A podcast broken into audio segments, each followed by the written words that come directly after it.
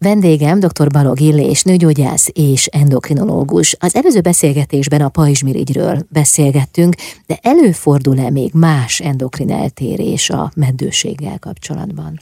Hogyne, ugye a prolaktin szintet is szoktuk vizsgálni, ami a tejelválasztásért felelős hormon. Ennek a, ha megemelkedik a szintje, akkor a ciklus nem megfelelően működik, lehet, hogy van tűzőérés, tűzőrepedés, de a progeszteron szint alacsonyabb, vagy egyáltalán nincs is tűzőérés, tűzőrepedés. Az is előfordulhat, hogyha a prolaktin szint magas, hogy tejelválasztás indul meg, vagy a libidó csökken. Ezek mind azért a meddőség felé mutatnak. Tehát a meddőség kivizsgálásnak részét képezi a prolaktin szint vizsgálata is. Milyen tünete lehet annak, hogyha valakinek mondjuk túl magas a prolaktin szintje?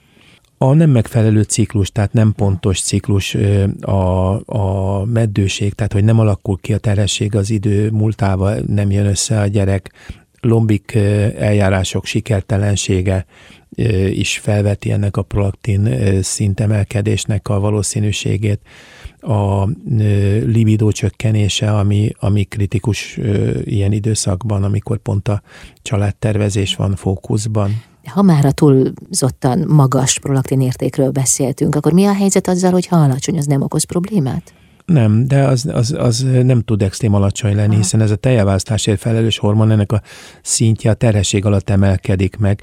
A terhességen kívül ennek a élettani jelentőségét azt nem ismerjük. Mhm.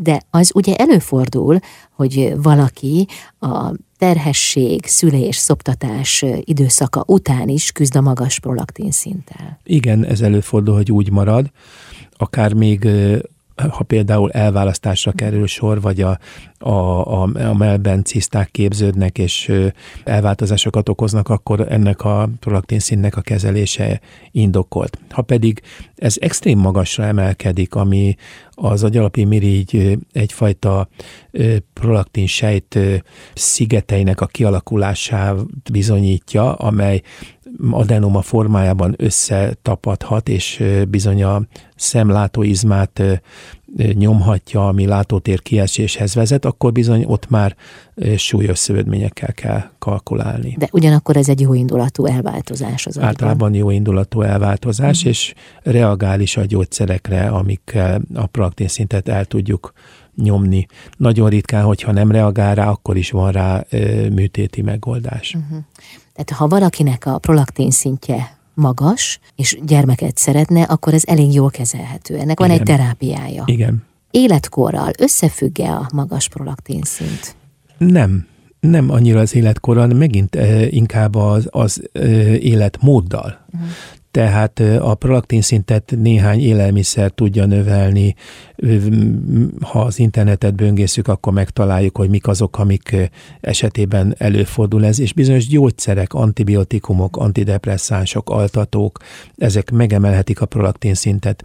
És az a probléma, hogy a prolaktin szint emelkedése az, az ezeknek a hatásoknak a kumulációjaként egyre csak nő. Tehát ha egyszer megnőtt, és utána megint van valami ilyen ágens, amelyik a prolaktin szintet növeli, akkor az tovább növeli, és utána ez, ez úgy marad, uh-huh. ennek a, a összeadódása, akkumulációja következik be. Aha, és ez magától csak úgy ugye nem fog lejjebb menni. Hát a, a, nem fog lejjebb menni, mert itt egyfajta kapacitás alakul ki a prolaktin termelésben, ami aztán akár egy, egy stressz ö, szituációban elönti az érpályát, és akkor egy, egy magas prolaktin szintet tudunk mérni, de lehet, hogy az alapprolaktin az nem is olyan extrém magas. De ha már a stresszt szóba hoztad, akkor önmagában a hosszú ideig tartó stressz, az okozhat-e prolaktin emelkedést? Önmagában az nem. Az nem.